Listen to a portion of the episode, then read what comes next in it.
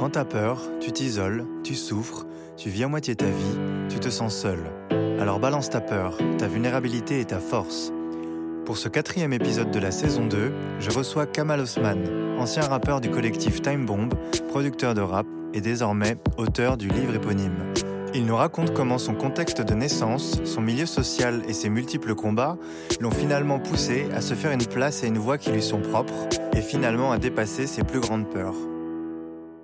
Donc voilà, moi, c'est pour repartir du début. Je nais d'une famille euh, qui a des difficultés sociales. Ma maman euh, nous élève seule, est obligée de nous confier à l'État. Donc on rentre en famille d'accueil, mon frère et moi, à l'âge de deux ans et elle nous récupère euh, à l'âge de 7 ans. D'accord.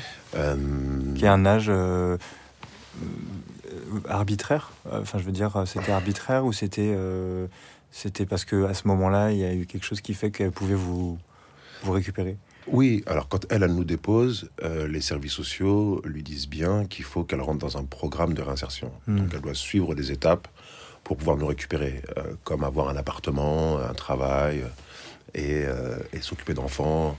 Elle venait tout juste d'Afrique. Elle s'était mariée assez rapidement et euh, son, son mariage s'est cassé, s'est brisé après ma naissance. Donc euh, elle est très jeune quand tout ça, ça lui arrive, parce qu'elle arrive des Comores à 16 ans, et nous, elle nous a 19 ans, 19-20 ans. Hmm. Donc voilà, tout va très vite. Donc finalement, elle doit apprendre, c'est une jeune fille, quoi. Donc elle doit apprendre simplement à s'occuper d'un foyer et de ses enfants. Euh, et nous, on est sous la protection de l'enfance, euh, qui était la, la, DAS à l'époque et maintenant la ZE. Et donc, oui, moi, quand euh, finalement, l'histoire de ces livres a comme un trop ce que je viens de te décrire, mais commence vraiment quand ma mère nous récupère. D'accord. Tu vois, parce que là, c'est un peu l'âge de la conscience. Tu as 7-8 ans, d'un coup, tous les voyants s'allument, tu commences à comprendre ce qui t'entoure. Et, et c'est là qu'on peut rentrer dans le gros chapitre de cette peur qui est de partir de rien euh, en espérant euh, bah, arriver à quelque chose, un statut hmm. respectable. Tu veux dire qu'à 7 ans, tu avais déjà cette conscience-là? Complètement. Ah, ok. Complètement. Et je me rends compte que c'est surprenant en voyant ta réaction. bah, euh, tu sais, il y, a toujours cette idée que l'enfance est synonyme de un peu de naïveté, d'insouciance. Ouais. Donc, je me dis. Mais, alors, euh, j'avais euh, une grosse part d'insouciance. Hein. Hmm. Mais ces questions, euh, je les avais aussi. Mais puisque je restais un enfant, j'avais uniquement les peurs sans les réponses. Ce qui est encore plus angoissant, en fait. mais c'est aussi la raison pour laquelle j'écris ce livre aujourd'hui, donc plus de 30 ans plus tard. C'est de hmm. dire comme l'angoisse était présente.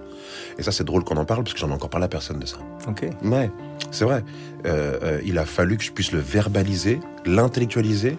Tu vois, j'ai même choisi mes études supérieures en fonction de ces craintes-là. J'ai fait de la sociologie avec option psychologie hmm. pour me comprendre moi. Tu vois, et, euh, et, essayer de savoir quelles étaient ses peurs, ses craintes, parce que si on en revient au début donc de ma vie, j'ai ces craintes, mais elles se transforment ces craintes-là. Elles ne restent pas que des peurs elle se transforme en combativité, elle se transforme en nervosité, elle se transforme en plein d'autres choses que je suis même pas certain de pouvoir énumérer, tellement mm. elle me constitue, tu vois, avec d'autres choses. Et, euh, donc euh, le travail devient plus colossal en fait, finalement. Et donc mm. quand j'arrive à l'âge de mes études supérieures, j'ai un gros boulot. tu vois, c'est un peu ça. C'est un peu ça. C'est un peu choisir des études euh, qui vont t'aider à t'étudier toi. Mais c'est complètement ça. Mais je, ne sais pas si, à quel point c'est le cas de tous les élèves à l'université, hmm. mais euh, je parierais sur un bon 40% des élèves font des choses quelque part pour. Il y a quelque chose de l'épanouissement, mais l'épanouissement c'est soit et soit ça vient de son passé et de la manière dont on a vécu, quoi. Alors, euh, il y a une question qui me vient, là, tu vois, on improvise. Hein. Oh, ouais, euh, tu me dis que tu as un frère Cassim. Cassim ouais. Comment euh, est-ce qu'il a eu les mêmes peurs que toi, avec le même contexte finalement, ou est-ce que ça a développé des peurs différentes, euh, différentes alors que finalement vous avez vécu entre guillemets hein, la même chose ou le même contexte? Euh, C'est, j'aime beaucoup cette question parce que je me la suis posée souvent parce que comme il est en face de moi, j'ai un effet miroir direct, continuel, puisqu'on a grandi ensemble. Et, et je me la posais parce que je voyais que mes comportements étaient différents des siens. Hmm. Donc, inévitablement, je me demandais pourquoi, avec le même environnement, on a des comportements différents. Donc, euh, C'est ton grand frère C'est mon grand frère. Ton grand frère. c'est mon grand frère. Et, euh, et, euh, bon, j'ai, je crois, un semblant de réponse, c'est que euh, moi, euh, mon père a voulu m'assassiner à ma naissance et pas lui. Ça fait quand même une grosse différence. Hmm. Donc le bouquin commence comme ça. Et, euh, et c'est vrai que même aujourd'hui, on a, on a un peu, de temps en temps, cette conversation-là sur le fait que lui, euh, il n'ait pas eu cette cicatrice de la naissance et que peut-être ça a provoqué euh, les endroits, enfin ce qui nous différencie. Hmm. C'est comme ça qu'on l'explique, mais en réalité, ça dépend tellement d'autres choses. Et euh, pour en revenir à la peur, il a développé des peurs. Il a développé des peurs, évidemment, parce que un environnement euh, rassemble dans la souffrance. Donc il y a des endroits où on, on se comprend complètement, mais il y a d'autres endroits qui sont encore plus personnels, dont cette cicatrice, celle de mon père. Et lui, les siennes, euh, il les a gérées à sa manière, parce qu'il a arrêté l'école très tôt, et il a tout de suite voulu rentrer dans la vie active. À 14 ans, il arrête l'école, mon frère. Alors que moi, ça m'effraie de rentrer dans la vie active. Et ça tombe très bien qu'on le dise ici. Ouais. Parce que j'ai vraiment fait le plus d'études possible. D'accord. Ouais. Faire des études pour toi, c'était une façon de repousser le moment où tu rentres dans la vie active. Où j'allais affronter ce qui m'a Mhm. toujours fait peur finalement, ce statut. Tu vois D'accord. et, euh, et pour moi, l'école, c'était un cocon, même si j'ai eu des grandes batailles avec l'école. Parce que je me faisais renvoyer chaque année depuis euh, que je suis en sixième jusqu'à ma troisième. Non, même pas, qu'est-ce que je raconte Depuis jusqu'à ma terminale. Hmm. Je me fais renvoyer chaque année. Donc vraiment, on s'est battu. Mais, euh, enfin, battu avec l'école, je veux dire. Mm. C'est- Le système scolaire a été assez violent pour moi parce que, enfin, pour plein d'autres raisons, plein de raisons qu'on évoquera si tu veux. Mais, euh, mais c'est vrai que je me souviens maintenant qu'on en parle de cette peur de rentrer dans la vie active. Qu'est-ce qui te faisait peur dans, le- dans, dans la vie active d'adulte de... C'est justement ça, être adulte. Ça veut dire quoi, du coup, pour toi? Ah. Enfin, ça voulait dire quoi, en tout cas? C'est ne plus pouvoir me cacher, soit derrière l'école, euh, euh, parce que euh, finalement, être étudiant, c'est assez pratique. Tu sais, t'as les tarifs étudiants. Enfin, bref, tu vois, t'as, t'as- la société euh, te rentre dans une case. T'as la case étudiant, donc jeune. Mais euh, une fois que, d'ailleurs, tu termines tes études qui correspondent plus ou moins à l'âge à laquelle tous les avantages étudiants se terminent, enfin, tu sais, 26, vingt- quoi. ouais, 26, 27, alors, généralement, t'as terminé ton cycle, quoi, tu vois Ouais. euh, t'as, t'as- t'as- t'as- t'as eu ton master, etc. Et ben là, euh, moi j'avais le sentiment d'être complètement à découvert, que ça y est. Maintenant, euh, pour la société et mes parents et en fait euh, tout le monde qui m'entoure, c'était le moment de franchir le cap, comme un Mm. grand saut. Et pourtant, le, la musique, le rap, euh, c'était quoi pour toi, du coup? C'était une façon de pas rentrer dans la vie active, d'être dans la vie active, mais sans t'en rendre compte? C'était quoi, finalement C'était de la préparer, la vie active. Je, l'ai commencé tôt et euh, je me suis dit très vite que j'avais de la chance parce que du coup, j'avais jusqu'à 25 ans pour qu'il se passe vraiment quelque chose. Ouais, les 25 ans, m'ont euh, m'ont- ils m'ont marqué. hein. Ouais, ils m'ont vachement marqué. Euh, et donc, moi, à 12 ans, je rentre dans la musique, je me dis, bon, ça va, je suis large. Et, c'est vrai que ça aussi, ça a provoqué des angoisses parce que quand ça fonctionnait, je me dis, ok, c'est cool. Quand j'aurai l'âge où je devais devoir m'occuper de moi, j'aurai euh, les bagages qu'il faut. Mais quand ça allait mal dans la musique, j'angoissais aussi. Donc j'avais vraiment ces deux outils-là pour euh, penser l'avenir, la musique et les études. Hmm. Tu t'en es servi de tes études euh, dans la musique? Ouais. Euh, À quel niveau? Quand on fait des chansons comme Discrimination positive, euh, mon texte, c'est clairement une rédaction historique. Oui, les études de sociaux, ça doit ouais. Euh, et D'ailleurs, euh, c'était mon manager à l'époque qui me disait c'est fou. J'ai tapé sur Internet après ce que tu racontes et c'est chronologiquement euh, parfait. Hmm. Tu vois, euh, entre l'abolition euh, de l'esclavage, puis après les colonisations, les trucs, etc. Il dit Vraiment, c'est- t'as fait ça euh, vachement bien. Je dis Ah ouais, ouais, non, mais je connais un peu l'histoire, quoi. Hmm. Donc, ouais, je l'ai utilisé à ce moment-là. Après, quand je suis devenu producteur pour les contrats, c'était Ouais. vachement pratique d'avoir été. d'être allé à l'université. Hmm. Euh, et puis, et puis maintenant, pour l'écriture du bouquin, j'ai des automatismes d'universitaire. Tu vois, quand j'écris un texte, Ouais. Y a quelque chose de scolaire dans la manière dont j'écris. hein. Même si je veux dissimuler ça par du langage familier, Ouais. la manière dont c'est euh, dont c'est mis en forme, c'est assez carré. C'est structuré, Ouais, ouais. c'est hyper structuré. Ouais, tu, fais, tu fais mine de, mais en fait. Ouais, ouais, je fais tellement semblant d'être le mauvais élève. Euh, tu, tu, as évoqué le, un père qui, qui, a tenté de t'assassiner. A priori, il a échoué, puisque tu es là. Euh, ça développe des peurs, ça, d'avoir un père qui, qui nous en veut comme ça? Alors, je sais pas si c'est des peurs, mais en tout cas, c'est beaucoup de questions c'est beaucoup de questions. En fait, il y a eu des peurs, mais plus tard, mais bien plus tard. Alors, pour répondre, pour te dire d'abord ce qu'étaient les questions, c'est euh, bah, pourquoi mon père a voulu me tuer. Hmm. Moi, je suis en primaire, je rencontre tous mes camarades qui sont avec papa maman. Donc, euh, bon, là, pareil, je le verbalise pas trop, mais je sens bien une différence. Et, euh, et ma mère n'y répondait pas tout le temps en plus pour pas dire jamais. Elle voulait hmm. éviter le sujet, en fait. D'accord. Ils étaient encore ensemble? Non, non, non, ils sont séparés à ma euh, naissance. Enfin, quand euh, il a voulu me tuer, ma mère, voilà, c'est à ce moment-là qu'elle l'a dégagé. D'accord.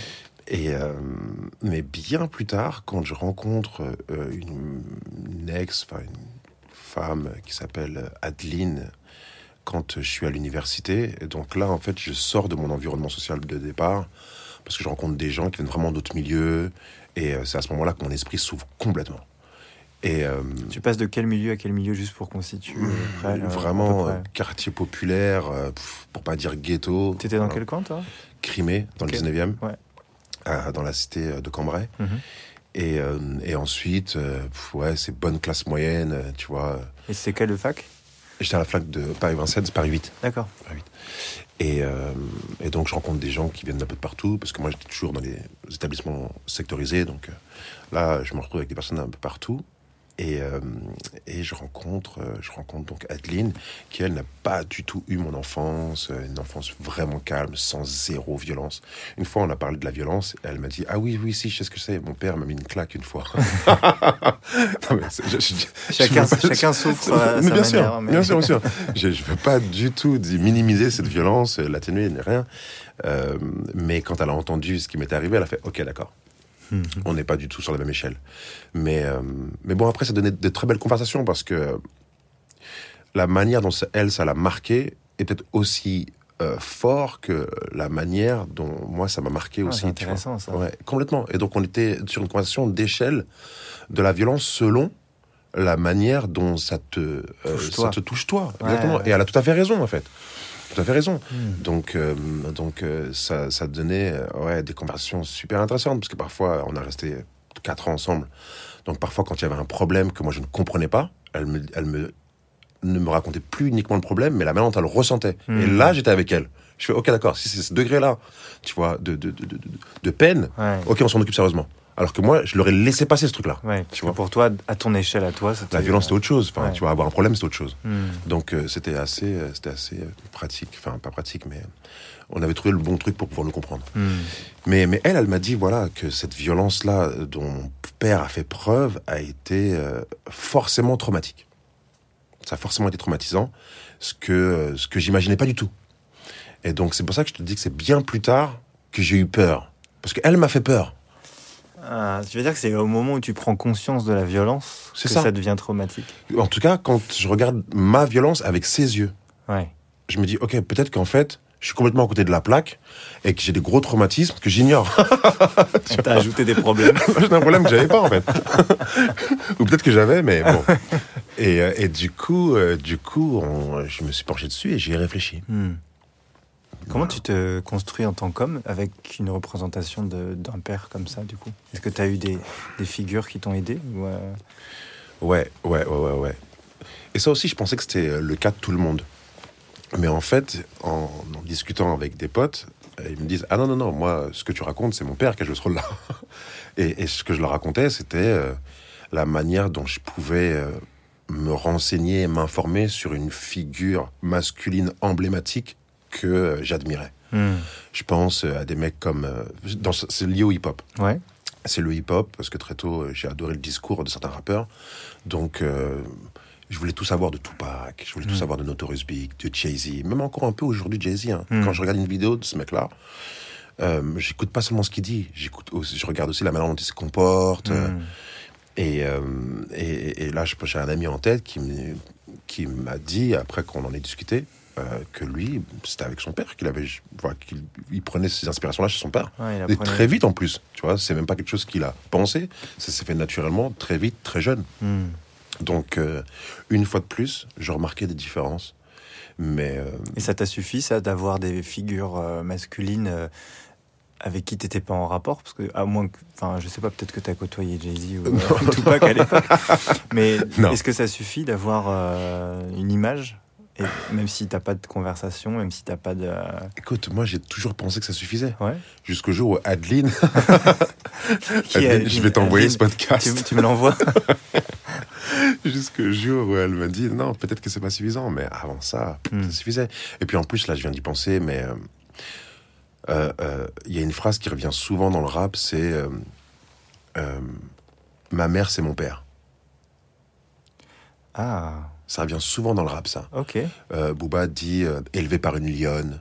Enfin, on Ouais, donne ouais, souvent beaucoup de force à, à la figure maternelle dans un foyer monoparental parce que justement, je crois que ça vient remplir le rôle du là, père. les deux rôles. euh, Ouais, alors est-ce que ça fonctionne ou pas? Je sais rien, j'en sais rien. Hmm. En tous les cas, aujourd'hui, je suis en face de toi et, euh, et tout va très ça a bien. l'air d'aller. oui.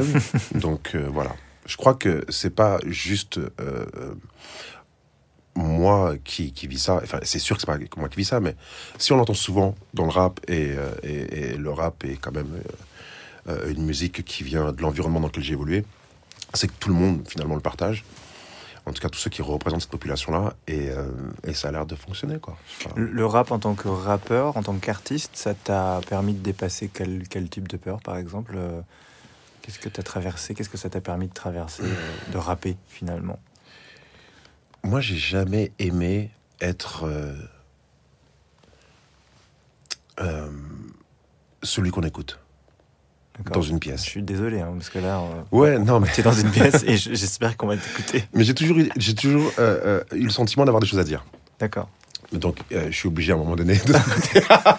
tu vois. L'ambivalence. Donc, en fait, en fait euh, c'est pour ça que je, ça- voilà, je comprends. Et c'est pour ça que j'ai voulu dépasser justement cette peur, c'est ça dont je veux te parler. Hmm. Euh, mais euh, Peur de, donc la peur d'être euh, finalement être écouté. Au centre, ouais. Au centre. Je- être écouté, pour moi, c'est être au centre de quelque chose. J'imagine toujours une personne debout et d'autres personnes autour qui l'écoutent. D'accord. Et, euh, et comme j'avais énormément de choses à dire, parce que justement mon passé, parce que justement des souffrances, euh, fallait que je combatte ça. Et la musique m'a aidé à le faire. Quand euh, il fallait monter sur scène, je pouvais vomir avant. De peur. Hmm. Ouais, je pouvais vomir. Mais je trouvais ça indispensable. Je dis là, faut qu'on passe des messages, mec. Ok. Ouais. Et, euh, et peut-être qu'en réalité. T'as pas cherché à éviter de vivre ta peur alors? Non. Parce que j'ai l'impression qu'il y a beaucoup de gens qui souffrent, dans, en tout cas les témoignages que je reçois. Ouais. Euh, ces personnes souffrent parce qu'elles elles font tout pour pas vivre Ah oui? ce qu'il y a à vivre. Mais après, peut-être qu'à euh, la différence de ces personnes-là, euh, elles n'ont pas le sentiment d'être obligées d'exprimer quelque chose publiquement. Ouais. Moi, j'avais l'impression d'être un peu au pied du mur, comme Mm. si je n'avais pas le choix, mec. Tu dois faire cette peur-là. Donc, il y avait une, esp- une espèce d'obligation. Hmm. Si j'avais pas eu cette obligation, mais jamais je me serais monté sur scène. Hmm. Pour quelle raison?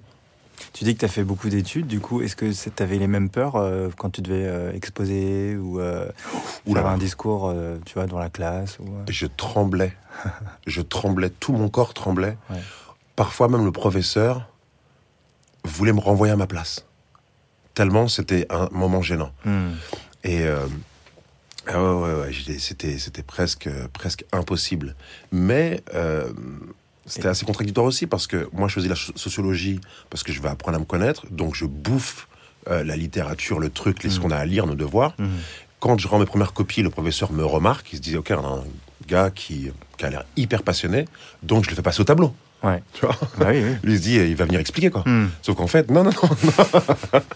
Moi, j'ai envie de dire des trucs, mais pareil, j'ai Ouais. pas du tout envie de m'exprimer devant les gens. Hmm.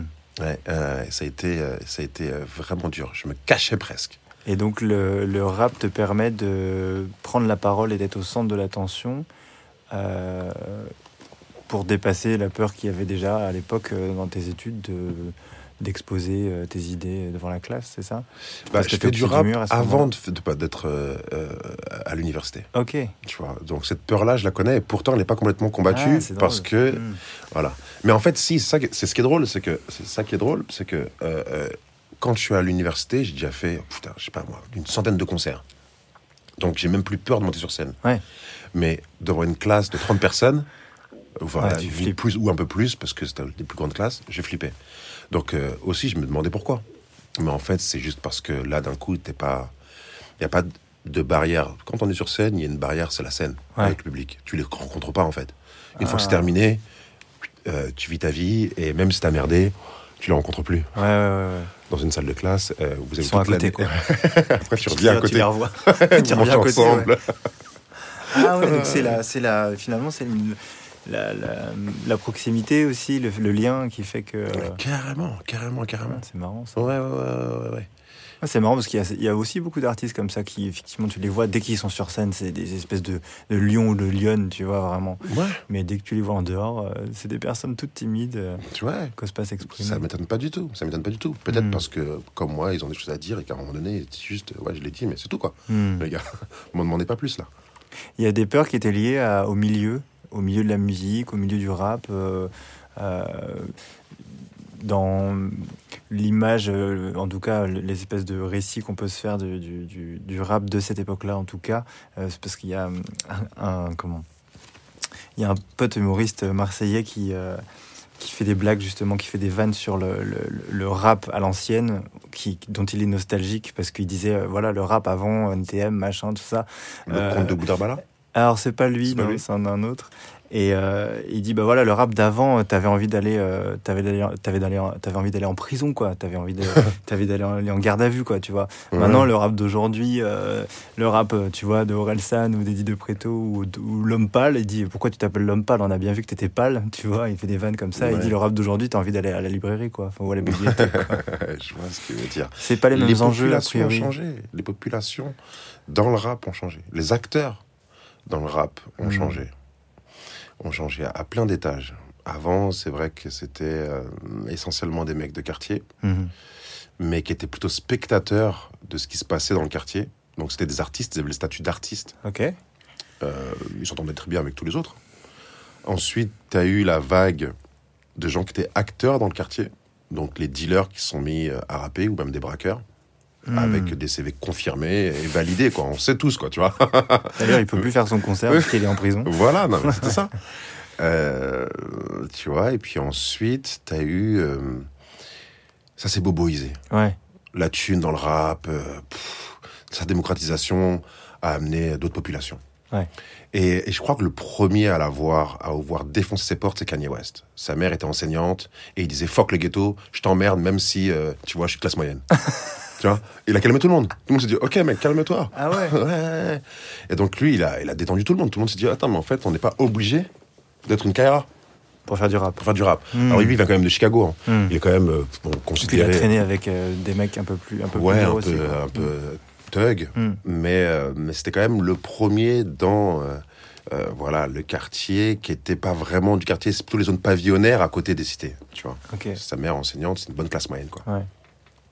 Euh, du coup, il y avait, il y avait des sujets de prédilection euh, justement pour, euh, pour toi à l'époque où tu as uniquement parlé de ton histoire à toi ou est-ce que tu as attendu justement d'écrire ton livre pour pouvoir dire tout ce que tu avais à dire sur toi ou, Il y a, il y a- ouais, non, non, non, non, non, j'ai, euh, qu'est-ce que je veux dire? Parce que c'est un En collectif. fait, ouais, donc, euh, mais c'est ça qui est génial avec le bouquin, c'est qu'on a vraiment le temps d'exprimer tout. Alors Hmm. que dans la musique, c'est trois minutes, souvent on est plusieurs. Euh, tu vois, si t'as 15 secondes, cool quoi. pas mal déjà. Faut rapper ouais. vite quoi. faut rapper vite en plus. Donc c'est impossible de développer autant. C'est impossible. Hmm. Mais, euh, mais évidemment, il y a plein de thèmes que j'ai que, que, que j'ai développé dans le rap, que j'ai approfondi dans le livre. Mais euh, le livre recouvre encore plus de thématiques. Hmm. Encore plus, bien plus, même plus. Et euh, ouais, non, ouais, c'est ça. Non, t'as, t'as- t'as des trucs comparés, enfin, qui, qui parlent euh, de son envie euh, de, de, de- d'y arriver, comme je te répétais. Ouais. T'as le rapport euh, au nana, t'as le rapport à la police, t'as le rapport aux parents. Tout ça, c'est, tout ça, c'est, la- tout ça, c'est le hip-hop. Mais, mais dans un livre, ça doit être chronologique. Donc, euh, on explique d'abord les parents, Mm. l'école. Ensuite, après, on arrive euh, les nanas, du les nanas au collège. Ensuite, euh, la police, les gardes à vue, les trucs. Donc, euh, donc tout ça, c'est des, des thèmes qu'on retrouve dans le livre, mais, euh, mais c'est vraiment approfondi dans le sens où tu vas comprendre comment un gamin se retrouve en garde à vue, tu vas comprendre le rapport au sexe avec de, de certaines populations, tu vas Mm. comprendre le rapport aussi à la maman, tu vois, et dans l'hip-hop, il y a... et- La maman est présente. est super présente la maman, Ouais. tu vois. Mais ça, tu le comprends quand tu lis tout ça, quoi, tu vois. Donc, euh, donc oui, beaucoup de thèmes que j'ai euh, euh, utilisés dans le rap qui sont repris dans le bouquin, ouais. ouais. Les rappeurs, c'est des, c'est des, c'est des enfants qui n'ont pas eu de père, tu crois? Bah, c'est pas que c'est pas. Pour la plupart, oui, parce que juste, en fait, dans les quartiers, il y a énormément de familles monoparentales. Je sais pas, je dirais 60, Ouais. 60 à 70%, au moins. Rarement avec la garde euh, pour le père. Rarement avec la garde pour le père, je pense. Mais alors après, j'ai pas envie de dire de bêtises non plus. Non, non, J'ai une des généralité potes, exprès. hein, Voilà. mais- Tu vois, j'ai des potes qui ont vécu avec leur daron, euh, leur père. euh, Hmm. Mais, euh, mais malgré ça, quand même, tu sais, c'est euh, des populations euh, souvent issues d'Afrique subsaharienne, ou, Mm. euh, tu vois, du Maghreb, et c'est des sociétés matriarcales. Ok. Tu vois, donc la mère a une place importante, Mm. même si le père est là. Hmm. La mère, quand elle parle, tu l'écoutes. Ta mère t'a transmis des peurs, justement? Ou est-ce qu'il y a des, Ah ouais. t'as des choses dont t'as hérité d'elle? Ah, ma mère, en plus, euh, c'est vraiment le, mau- enfin, le bon ou le mauvais exemple, je sais pas, parce que c'est une angoissée. Avec un, deux bras et deux jambes? Une angoissée, mais tu sais, grave, putain, mais si tu savais. C'est euh, euh, une jeune femme qui est arrivée en France, donc des Comores, donc dans un pays étranger. Donc déjà d'office, elle, elle a peur quand elle arrive. Tu vois. Et je Hmm. crois qu'elle s'est jamais remise de ces peurs-là. Parce que même nous, à l'âge adulte, quand elle regarde un reportage sur, je sais pas moi, les carjacking, Hmm. elle dit les enfants, faites attention quand vous êtes au feu rouge. Tu vois, c'est aussi ça. Elle a. C'est étrange parce que c'est comme si elle, elle avait jamais vraiment compris la France en réalité. Ok. Tu vois, c'est jamais comme si elle comprenait. euh, c'est comme si elle n'avait jamais compris qui étaient leurs enfants, qui, euh, euh, ce qu'on représentait, qui étaient les voisins. Enfin, il y a toujours une. Quand je lui parle, j'ai souvent l'impression qu'elle est dans une espèce d'ignorance quand même de ce qui l'entoure, et donc tout lui fait peur. Hmm. Tu vois? Attention, ces genres de chiens, j'ai vu que le chien du voisin, c'est des pitbulls en fait, Kamal. Tu sais ça, pitbull et tout, ça peut être hyper dangereux. J'ai vraiment, euh, tu viens d'arriver ou quoi? Hmm. Tu vois? Donc elle est. euh, Donc t'es plutôt hermétique au père de ta mère, finalement Enfin, ça va. c'est Ouais, ça va. Franchement, ça va, ça va. Mais je crois que ça fait partie des choses euh, qui, qui m'ont aidé à aller toujours de l'avant, si tu veux. Parce que comme il y avait des petites choses que j'ai dû combattre, comme euh, euh, savoir que le chi- chien de mon pote n'est pas dangereux, eh ben, après, je me suis dit, ben, on va pour les trucs un peu plus euh, gros, grands, c'est le même procédé. C'est juste me dire, non, mais ma mère, juste, elle ne connaît pas. Donc toi, vas-y, va checker. Un Mm. peu en éclaireur. Ok. Tu vois, les autres milieux, euh, ma mère, elle ne les connaît pas. Il y a des quartiers dont elle a peur et tout, mais Ouais. Son point de vue, il est, euh, il est à elle. Ouais. En fait, euh, rien ne te dit que c'est dangereux. Je crois que ça m'a vraiment aidé. C'est comme un peu ce que disait, enfin l'expérience que tu as eue avec Adeline, c'est ça? Ouais. C'est que finalement, euh, euh, dans un même contexte, tu peux avoir des réactions différentes. Exactement. L'échelle, c'est vraiment l'échelle personnelle. et Per- individuelle. Exactement, exactement. Et donc ma mère, j'ai tout de suite compris qu'elle avait sa perception et son échelle de violence. Hmm. Et que c'était pas forcément les mêmes. J'avais pas forcément les mêmes. Ouais, c'est intéressant euh, dans la mesure où il y a, moi j'ai beaucoup de patients qui finalement euh, reproduisent euh, par loyauté le- les peurs, les angoisses et les questionnements existentiels, euh, tu vois, et les traumas des, de leurs parents, leurs grands-parents, leurs arrière-grands-parents. Ouais. Euh, toi, t'es arrivé euh, avec une sorte, quand même, j'ai l'impression de d'intelligence et de force, de courage, qui te permet ou qui t'a permis, en tout cas, de, comme tu disais, d'aller de l'avant, Ouais. euh, d'aller faire des études, d'aller euh, t'exprimer euh, dans le rap, euh, Mm. aujourd'hui de faire un bouquin. Enfin, Mm, mm, il y a eu. euh, ils t'ont quand même donné, malgré tout, j'ai l'impression, tes parents, une ressource sacrément euh, puissante de, de courage, quoi. Enfin, tu vois, d'audace, de. Ouais, ouais. Soit euh, euh, c'est ma mère donc euh, qui me l'a donné. Bon, c'est vrai que c'est une femme courageuse parce qu'elle a quand même voyagé pour venir en France. Ouais. Déjà, elle, à son échelle, c'est énorme. Quoi. Ou alors, euh, ça vient aussi d'ailleurs. je ne saurais pas te l'expliquer, franchement, Ouais, je vais dire. Mais, euh, mais quand justement je vais en sociologie je découvre certaines choses Hmm. sur le dépassement de soi, mais de certaines populations qui provient de la culture dominée à la culture dominante. Et comme j'ai toujours eu ce sentiment-là, tu sais, euh, de pas être à ma place, euh, ou euh, de faire une musique qui n'était pas légitime, et qui n'était même pas considérée comme de la musique d'ailleurs, Hmm. euh, tu vois, qui a gagné sa place au victoire de la musique, mais vraiment, pff, tu vois, avec difficulté, euh, tu vois. Mais, mais quand même. Mais quand même, tu vois, mais tu vois, ça a toujours été ça en fait. Et grâce au hip-hop et grâce au combat que, que j'ai mené avec le hip-hop pour qu'on soit reconnu, je crois que euh, c'est ce combat-là qui euh, vient euh, du, dominé vers le dominant. Hmm. Tu vois, j'ai toujours eu, très jeune, ce rapport-là avec euh, la culture euh, dominante, Hmm. à essayer d'imposer euh, notre voix comme une voix légitime et artistique. Hmm. Donc, été le reste, c'était la même chose pour, euh, pour après mes études. Je me suis dit, ok, d'accord, bon, bah, apparemment, euh, tu vois, on est considéré comme les dominés, mais on va leur montrer, en fait, Hmm. que non, tu vois, on peut faire tout aussi bien, voire mieux parfois. Et c'est vraiment avec cet état d'esprit que j'arrive à l'université parce que je, je passe mon temps à étudier pour prouver aussi que euh, c'est pas uniquement pour les autres Hmm. tu vois? Et dans le bouquin, je l'explique, et, et j'étais super surpris parce que j'ai réussi à avoir 18 Hmm. dans cette matière. Et là, est beaucoup mieux qu'au collège et tout. Donc, euh, donc ouais, je crois que cette force vient ouais, de ma mère, certainement. Mais c'est au-delà de aussi- ça, hein. c'est so- c'est sociologique là. C'est social, ouais, c'est social. C'est-à-dire qu'il y a quelque chose qui m'a profondément agacé dans ma situation. Ouais. Et c'est une situation que j'ai pas choisie. Je veux dire, personne ne choisit ses parents. Ouais. Donc euh, moi, ma mère vivait cette situation, donc je me suis retrouvé dans une situation. Et, euh, et d'un coup, euh, quand euh, j'observe autour de moi le monde qui m'entoure, on me dit non, non, non, toi c'est ça. Il y a des choses qui sont pas forcément faites pour toi. Euh, ce que tu vas aimer comme musique, on sait même pas si c'est de la musique, mec.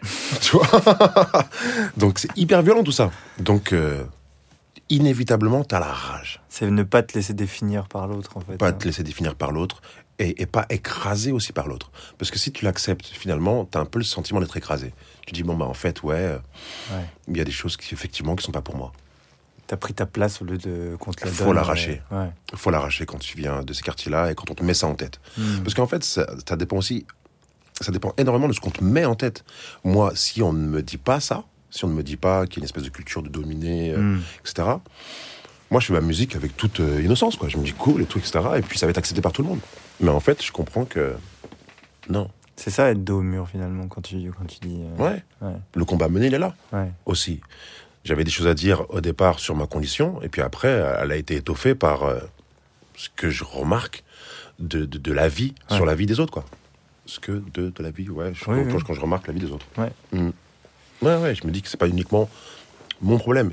Les autres aussi ont un problème quand ils, ils posent les yeux sur nous. Hmm. T'as eu des peurs euh, liées à l'écriture du livre? Euh, Ou tu t'es Ouais. pareil lancé, tu t'es dit bon, moi, je vais écrire un livre et puis on verra bien. c'est jamais naïf, hein, la manière dont je me lance. La manière dont tu l'as dit, on a l'impression que c'est genre, hop, pourquoi pas. Non, non, non, non. C'était assez réfléchi, mais j'ai eu peur parce que c'est très intime. C'est un livre très intime. Et donc, euh, j'ai volontairement raconté mes peurs dans le bouquin. Hmm. Volontairement, toutes celles qu'on vient d'évoquer et d'autres encore. Tu peux rappeler le titre du bouquin comme ça et de ouais, le, livre s'appelle Time Bomb. Time Bomb Ouais, Time Bomb. chez Albin Michel. Chez Albin Michel, exactement. Et euh, donc ça, ça m'a fait peur parce que, comme je te le disais tout à l'heure, à force de se battre, à, euh, le hip-hop est une culture qui, un peu par définition, est combative. Et donc on montre très peu de faiblesse. Parce Mhm. que justement, on doit montrer qu'on est fort. Parce que euh, on vient de des quartiers difficiles et parce qu'on vient un peu en croisade montrer que nous, notre musique, c'est de la musique. Donc pour plein de raisons, euh, la figure de l'homme fort est, euh, est, est- vraiment euh, euh, centrale. Hmm. Et donc, du coup, quand moi je fais ce bouquin, euh, et, et venant du hip-hop, et que je raconte ces peurs-là, je, je, je- je me demande comment ça va être perçu. Demande comment ça va être perçu. Je me souviens même l'avoir envoyé à un pote qui lui travaille dans la com, et qui est là, qui est un peu plus âgé que moi, et qui est là depuis bien plus longtemps que moi dans le, dans le rap. Et, euh, et, et- et je sais pas, il a mis peut-être cinq jours pour lire mon bouquin, mais j'ai passé cinq jours horribles. Parce que je me demandais ce qui se disait. Hmm. Et quand je l'ai au téléphone, il me dit non, mais tu te rends pas compte de ce, que, ce qui va se passer. Je dis comment ça? Il me dit non, mais t'as, t'as- tu viens de briser la glace sur tellement, à tellement d'endroits.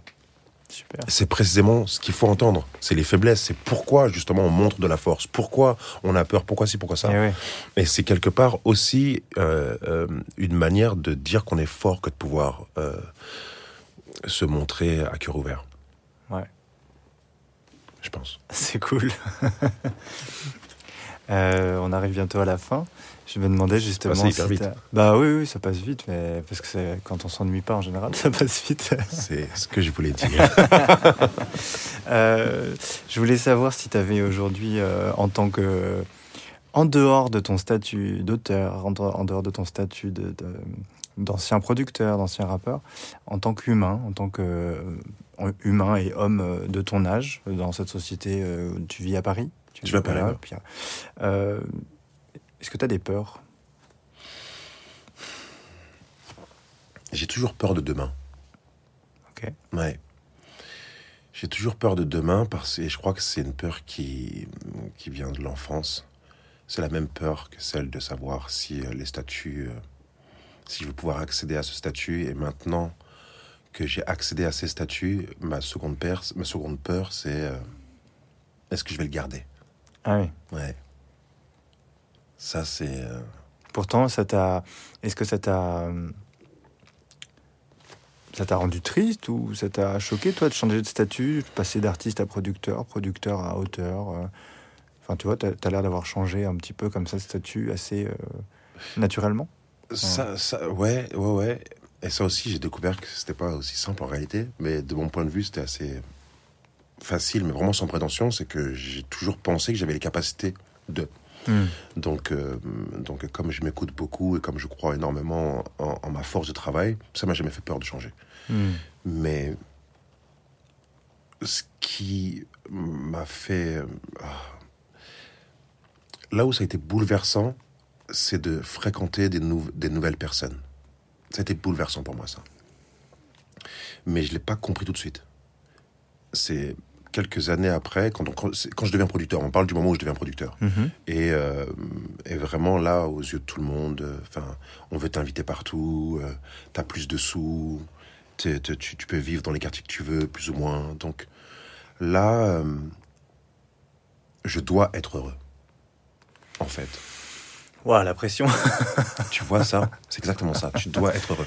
Il n'y a plus aucune raison pour que tu ne sois pas heureux. Et Ouais, pourtant, ouais, ouais. et pourtant, j'avais l'envie de retrouver mes, mes potes du quartier. Ouais. J'avais l'envie de retrouver ce qui m'a toujours fait du mal, en fait. Mais c'est pas le quartier qui m'a fait mal. C'est à ce moment-là que je me rends compte que c'est pas le quartier qui m'a fait mal. C'est. euh, alors, ça, est-ce que j'ai même pu répondre à cette question? Je sais même plus vraiment. C'est des, des, des, des actes, mais pas tant euh, euh, les personnes, pas tant les murs. Et cela me manquait. Hmm. Tu vois, ces, ces, ces personnes me manquaient. euh, Et donc, euh, donc j'avais besoin de les avoir à ce moment-là. Et d'autres potes que j'ai rencontrés après, donc quand j'étais devenu producteur, me demandaient pourquoi j'éprouvais le besoin de retourner dans le ghetto. Et, euh, et, et c'était là, à cet endroit-là, où ouais, il y a pas mal de choses qui, se, qui ont dû se remettre en place. Hmm. J'ai dû retrouver un équilibre. Donc, euh, donc c'est pas tant. La peur de demain, là, dans ce que tu me racontes, dans ce que j'entends en tout cas, ouais. euh, c'est la peur de maintenir ce bonheur, le de maintenir ce, ce statut, de Ouais. maintenir. euh, Ouais, et c'est dur parce que c'est, c'est, ça tient à rien finalement. Regarde, là j'ai euh, sorti un bouquin, ça se passe super bien, je suis content. Et puis il y a même d'autres projets autour de ce livre qui vont certainement voir le jour. Avec Spike Lee, c'est ça? Steven Spielberg même. non, non. Mais en tous les cas, voilà, il y a des projets, des jolis projets, certainement audiovisuels qui vont venir. Hmm. Mais euh, je reste dans un domaine où tout dépend quand même de ma produc- euh, pro- euh, productivité. Pardon. Productivité Tu vois, Hmm. ça dépend vachement de ma productivité. Si je m'arrête, bon, bah, je suis plus écrivain. C'est sûr que si t'écris pas de bouquin, t'es t'es plus écrivain. plus écrivain, Ouais. tu vois. donc, euh, donc aujourd'hui, je me suis mis dans quelque chose où je suis toujours obligé de travailler pour maintenir ça. Ouais. Euh, euh, ça reste quand même euh, un travail risqué. Hmm. Donc mon angoisse, elle est là. Ma peur, de demain, ma peur de demain, elle est là. D'accord. Et, mais bon, c'est aussi un bon, une bonne motivation. Euh, pour finir, euh, je demande toujours à, à mon invité euh, s'il a quelque chose à, conseiller, un avis ou une phrase qui pourrait inspirer les, auditeurs du, et les abonnés du compte. Ouais. alors là, dans le contexte, ce serait les personnes qui qui n'ont pas forcément vécu le même contexte que toi, qui ont peur de s'affirmer, qui ont peur de prendre leur place, alors mmh. qu'ils n'ont pas forcément le dos au mur. Mmh. Qu'est-ce que tu aurais envie, si tu as envie de dire quelque chose Qu'est-ce que tu aurais envie de conseiller euh, Un peu comme un grand frère, euh, tu vois, un peu un truc comme ça? Bah, Déjà, faut. Je, crois qu'en réalité, quelle qu'en soit la montagne que cette peur représente, je crois qu'il faut y aller pas par pas. Hmm.